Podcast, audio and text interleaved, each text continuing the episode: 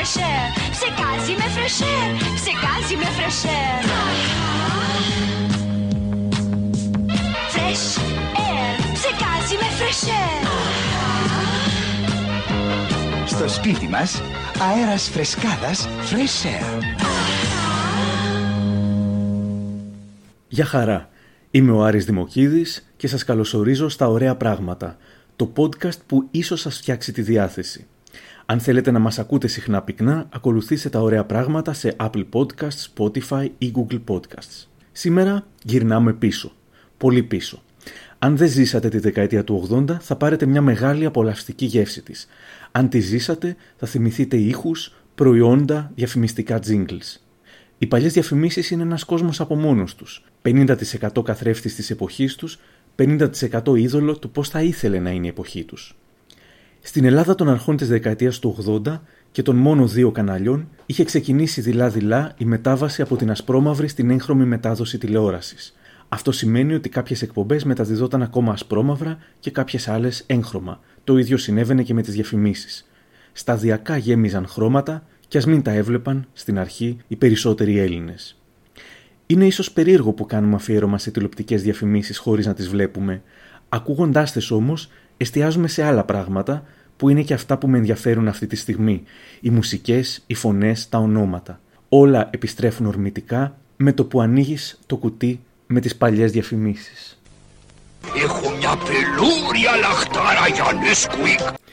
Θέλω να ξεκινήσουμε με την πολύ ενδιαφέρουσα ιστορία του Κουικάρα, τη μασκότ του προϊόντος Nesquik. Ο τερατόμορφος αλλά γλυκύτατος παχουλός γίγαντας ήταν πολύ αγαπητός, όπως και το σέικερ του. Αλλά ξαφνικά αντικαταστάθηκε από τον πολύ πιο fit ξάδελφό του, τον Quickie, και χάθηκε για πάντα. Τι συνέβη, Ας το πάρουμε από την αρχή. Τα παιδιά χωρίς τον κουικάρα. Ευκαιρία να τους αρπάξουμε τον Εσκουίκ.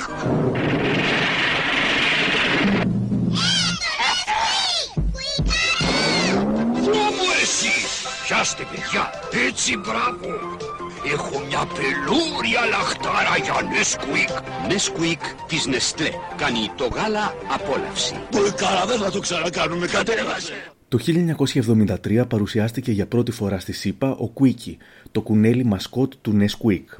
Όμως σε κάποιες χώρες, όπως ήταν η Γαλλία και αυτό μας ενδιαφέρει, η Ελλάδα, αρχικά η μασκότ ήταν διαφορετική και ονομαζόταν Κουικάρα. Ο Κουικάρας ήταν ένας συμπαθής κίτρινος τερατόμορφος χοντρός γίγαντας με πολύ βαθιά φωνή. Το όνομά του στα γαλλικά είναι Γκροκίκ, που σημαίνει χοντροκουίκ.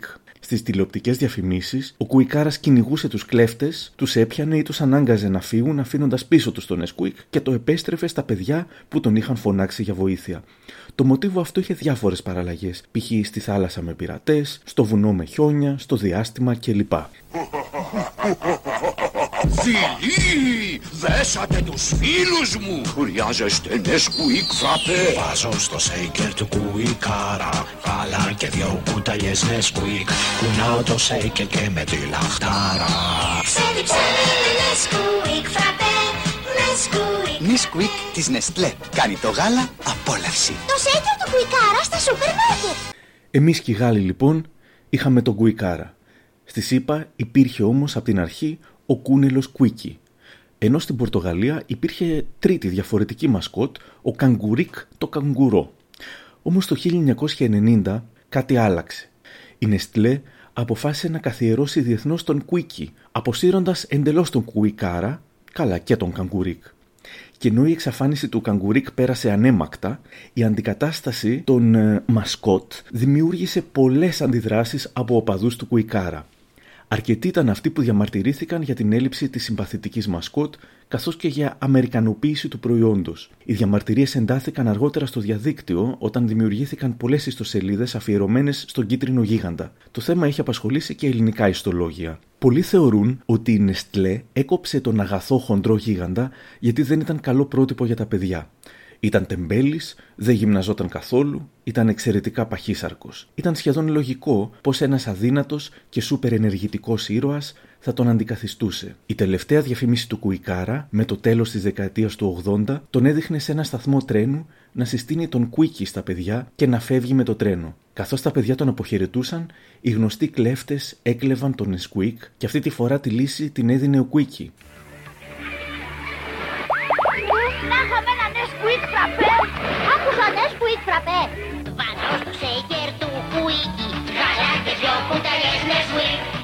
Που ζητάμε και προτιμάμε. Κουίκι! Το Nesquik!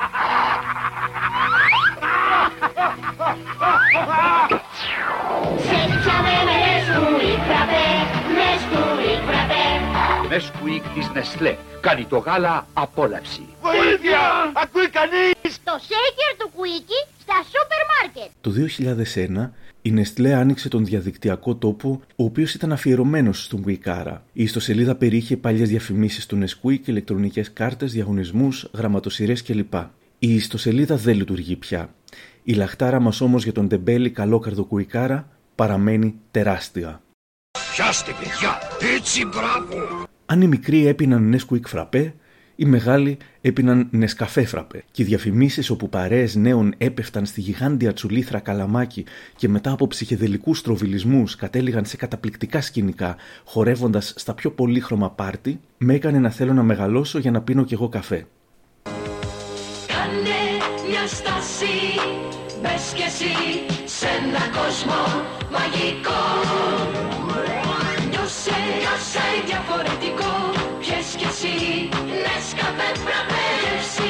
ζωντανή μοναδική που διαρκεί Που διαρκεί, που διαρκεί Πιες κι εσύ Νεσκαφέ φραπέ Και αυτή την εποχή ατέλειωτη ευχαρίστηση. Μεγάλωσα, προσπάθησα, ξαναπροσπάθησα, αλλά τελικά ποτέ δεν μου άρεσε ο καφές. Αντιθέτως, τα τραγουδάκια σε όλες τις εκδοχές τους και με διαφορετικές παραγωγές ακόμα μ' αρέσουν.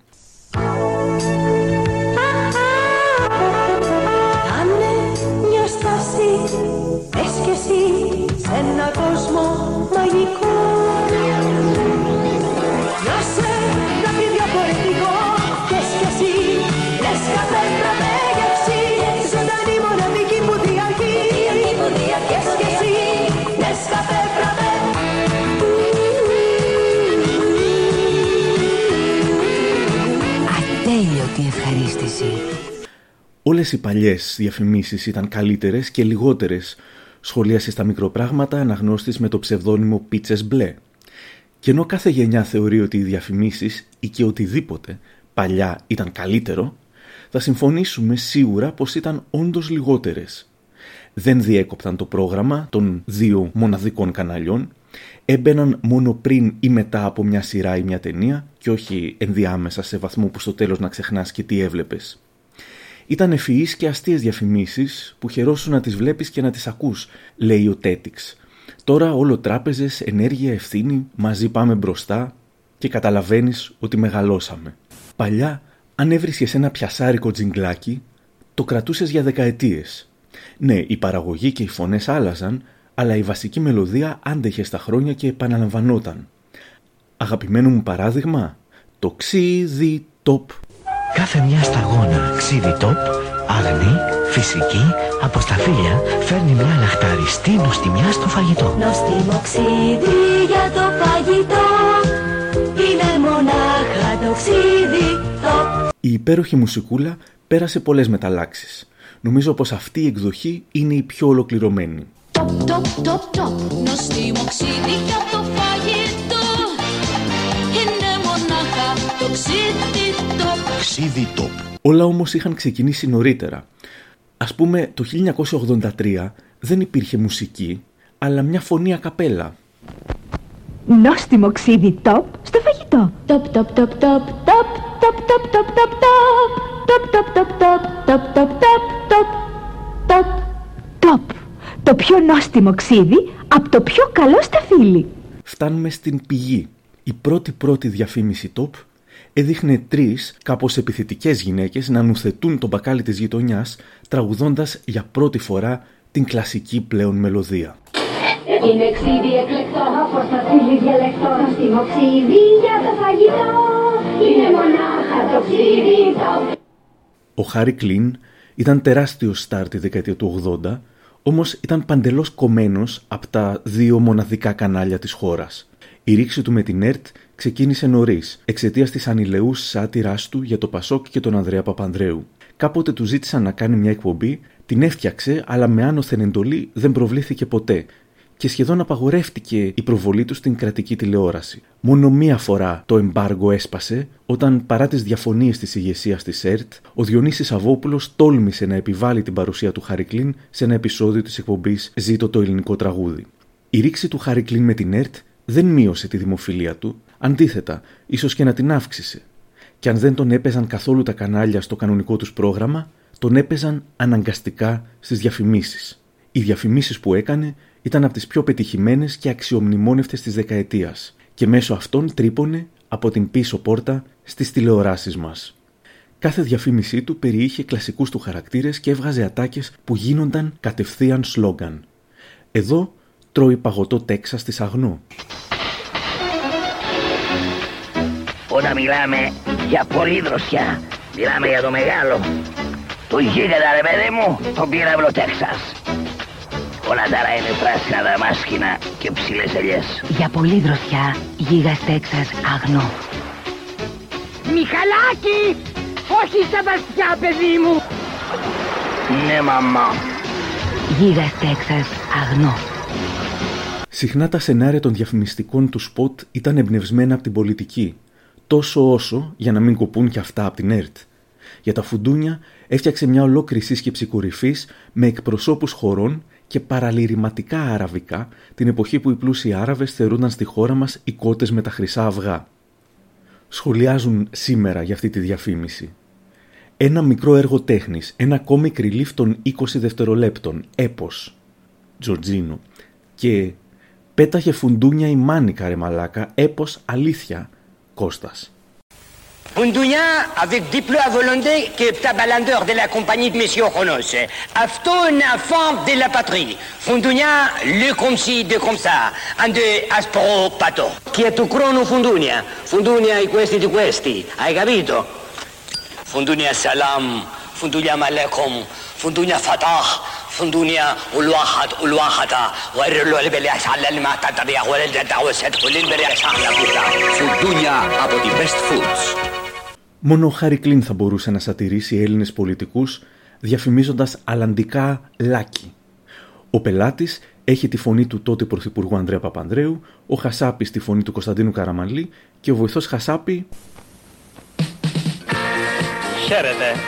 Δώσαμε, δώσαμε. Τι δώσατε. Αλλαντικά λάκι. Σε ποιους τα δώσατε; Σ' όλους δώσαμε. Ουρά ήταν. Λάκι φωνάζανε, λάκι δώσαμε.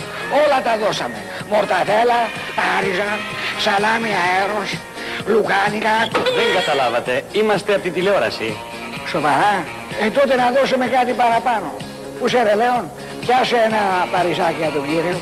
Ό,τι πεις εσύ αφεντικό. Αλλαντικά λάκι. ήταν ο Λεωνίδας Κύρκος. Το 1987 διαφήμισε ένα σατυρικό περιοδικό ονόματι «Το Καλάμι», εικάζω εμπνευσμένο από το Ποντίκι. Σατυρικό περιοδικό. Γιατί το καλάμι είναι απόδειξη ότι γράφω κι εγώ. Και αυτά σας τα λέω ελεύθερα, αυθόρμητα και χωρίς καμιά απολύτως πίεση. Σταματάω για να σας πω αυτό που δεν βλέπετε. Το πλάνο έχει ανοίξει και ο Νίκος Κακαουνάκης, δημιουργός του Καλαμιού και χρόνια μετά του Καρφιού, σημαδεύει τον Κλίν με πιστόλι στο κεφάλι υπαγορεύοντάς του τι να πει. Γιατί πείτε μου, υπάρχει κανείς που μπορεί να πιέσει ένα χάρη λίν... Ε, εντάξει κύριε Δευτέρα, εντάξει όλα εδώ. Καλάμι, σαν την καλαμιά στον κάμπο του τύπου. Η εφημερίδα.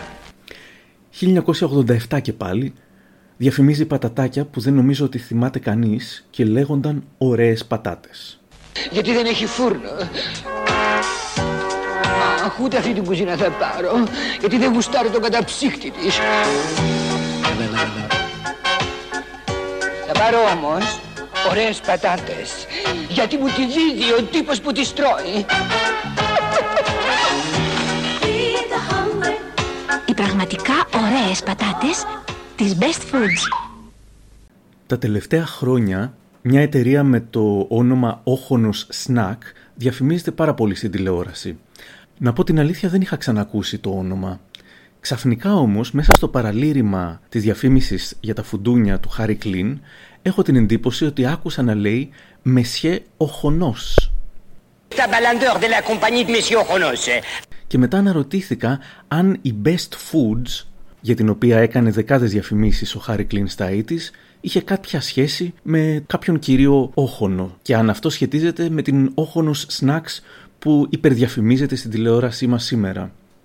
Ναι λοιπόν, τα αδέρφια Νόντας και Κώστας Όχονος έφτιαξαν το 1978 την Best Foods. 13 χρόνια μετά την ίδρυσή της, το 1991, αποφάσισαν να την πουλήσουν και δεν είχαν κλείσει καν τα 40. Δεν άντεξαν πολύ καιρό πάντως εκτός του επιχειρηματικού στίβου, έφτιαξαν την Best Foods στα Βαλκάνια, μετά την American Snack, μετά την επωνυμία Jumbo και πλέον μετονομάστηκαν σε όχονος snack. Τι ενδιαφέρον σήμερα να προσέχεις αυτή τη μικρή ατάκα De la compagnie de Monsieur Ronos. που το 99,9 δεν πρόσεξε και η οποία ήταν σαν ένα μικρό inside joke, σαν ένα κλείσιμο ματιού στο αφεντικό της εταιρείας που είχε προσλάβει το Harry Κλίν.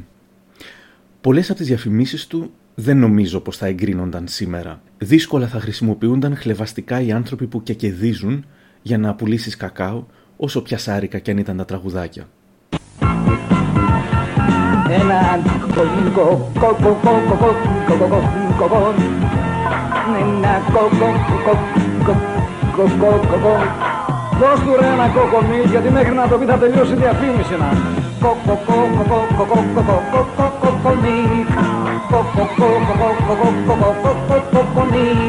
κοκκο κοκκο κοκκο κοκκο κοκκομί Κοκκο κοκκο κοκκο κοκκο κοκκομί Αγνό γάλα με κακα κακα κακα κακάο Κοκκο κοκκομί Ούτε φυσικά θα πεζόταν, ειδικά τώρα, μια διαφήμιση που δείχνει χοντρή κακοποίηση γυναίκας για να πουληθούν αποσμητικά χώρου.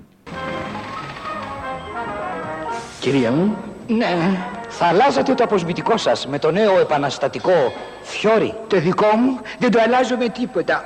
Όχι. Είπες όχι. Φιόρι. Νέο υγρό αποσμητικό χώρου σε τέσσερα αρώματα. Χρησιμοποιήστε το. Για το καλό σας. Μια από τις πιο πονηρές διαφημίσεις του παρελθόντος ήταν εκείνη για τις πίπες καπνού Magic Life.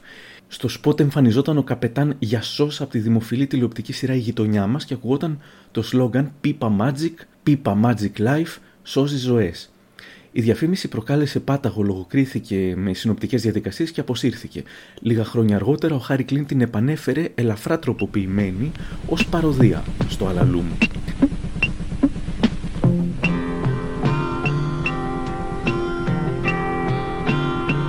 Αντί να τον παίρνετε από πίσω, κάντε του μία πίπα.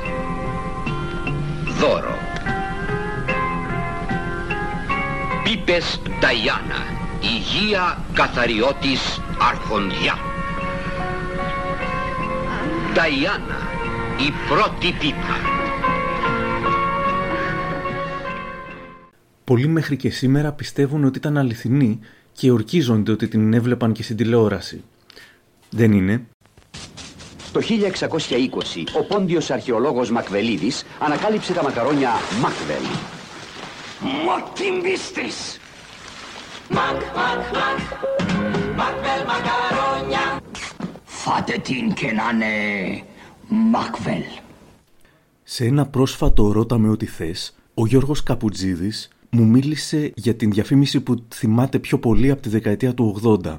Δεν τη βρήκα τη διαφήμιση, δεν θυμόμαστε και το προϊόν.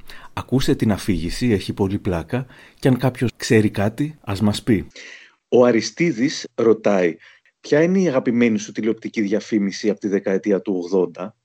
Διαφήμιση δεν θυμάμαι Αριστίδη, να σου πω την αλήθεια. Θυμάμαι μία που με εκνεύριζε, δεν θα πω λοιπόν αγαπημένη. Ήταν μία με ένα σαπούνι που ήταν, έβγαινε ένα παιδάκι το οποίο V82 ήταν ένα τέτοιο. Το οποίο ήταν πολύ ευτυχισμένο μέσα στις μπουρμπουλήθρες του και το ζήλευα πάρα πολύ. Κάτι έλεγε αυτή η μαμά, έλεγε στο παιδάκι το παιδί μου το πιο όμορφο του κόσμου και ούρλιαζε από τα νεύρα και έλεγα μαμά πες το. Ότι όχι βρε, όχι ο Γιώργος μας είναι το πιο όμορφο. Αυτό, αυτή τη διαφήμιση θυμάμαι φιλτικά. Πολλά προβλήματα. Καλά, καλύτερα που με εδώ στην έγινε με τα γατιά. Δεν είμαι για να κυκλοφορώ με ανθρώπους. Αν έχω τέτοια πράγματα από ηλικία των τεσσάρων. Ποια είναι τα αγαπημένα σας μουσικά τζιγκλάκια από τότε; Να μερικά δικά μου. Δρακουλίνια. Δρακουλίνια. Είναι ένα παιδί γεύση τρομερή Στο στόμα σου το βάζεις και αλλάζεις τη στιγμή. Δρακουλίνια, δρακουλίνια, με γεύση φοβερή.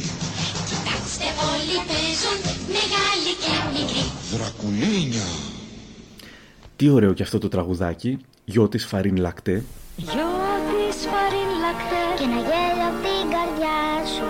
Γιο της φαρίν λακτέ. Και κράτα μες στην αγκαλιά σου. Άλλο δεν σου ζητώ Γιο της Φαρίν Λακτέ. Γιο της. Γιο της, γιο της Γερά παιδιά από κούνα Αν σας τραγουδήσω SOS, θα θυμηθείτε τι λέει μετά; Τι, για να δούμε. Γλυσολίτ,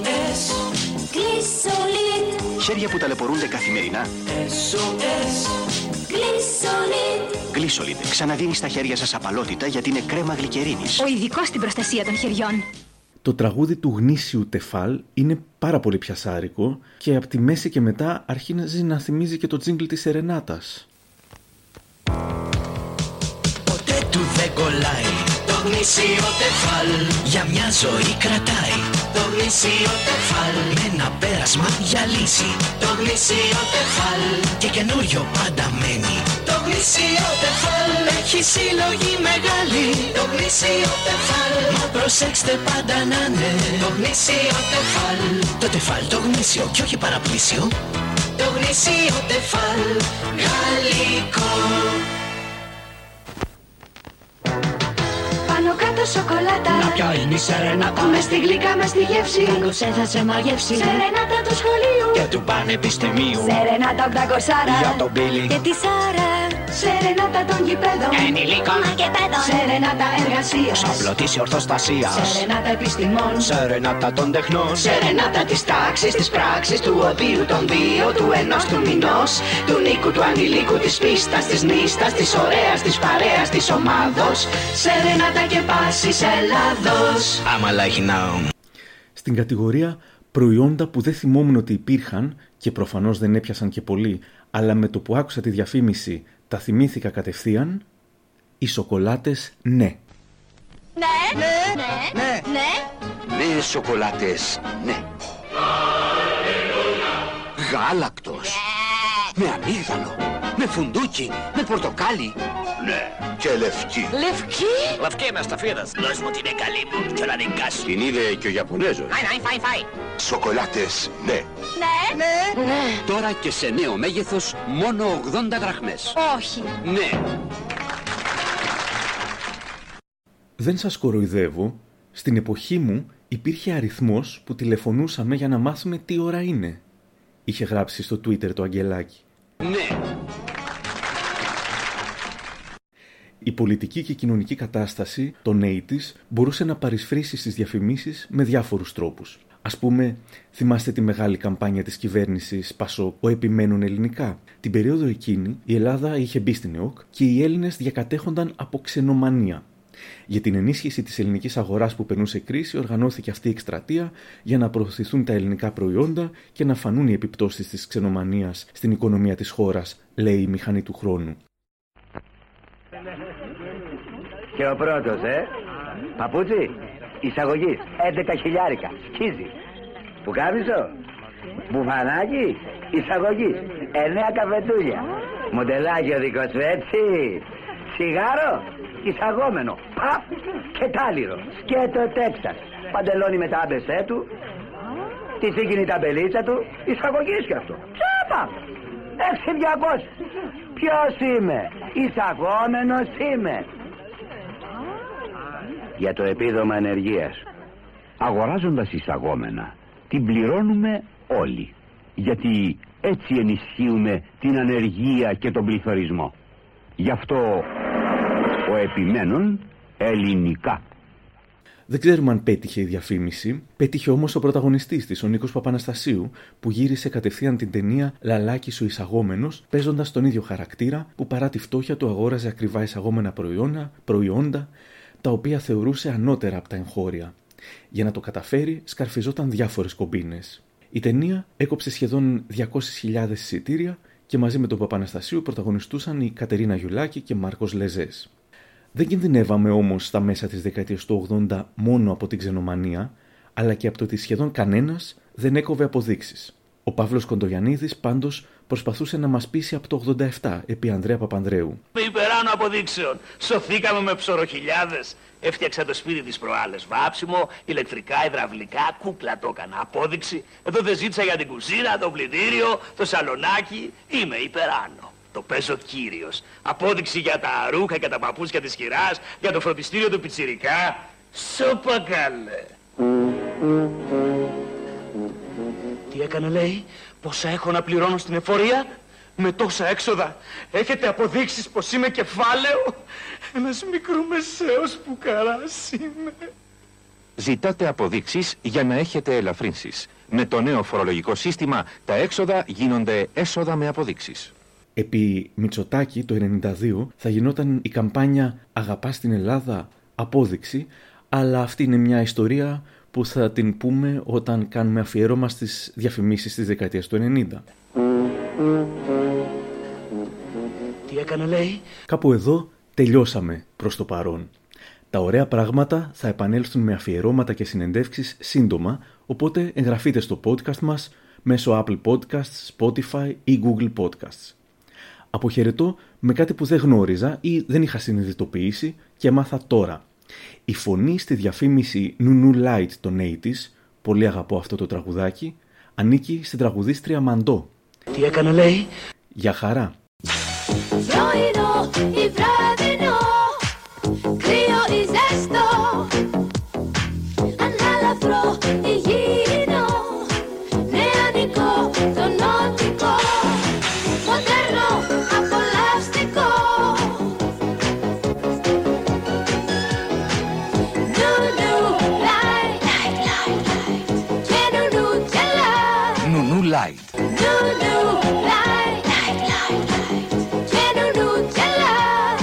light, και νουνου και light. Νουνού Light. Και νουνού και Light.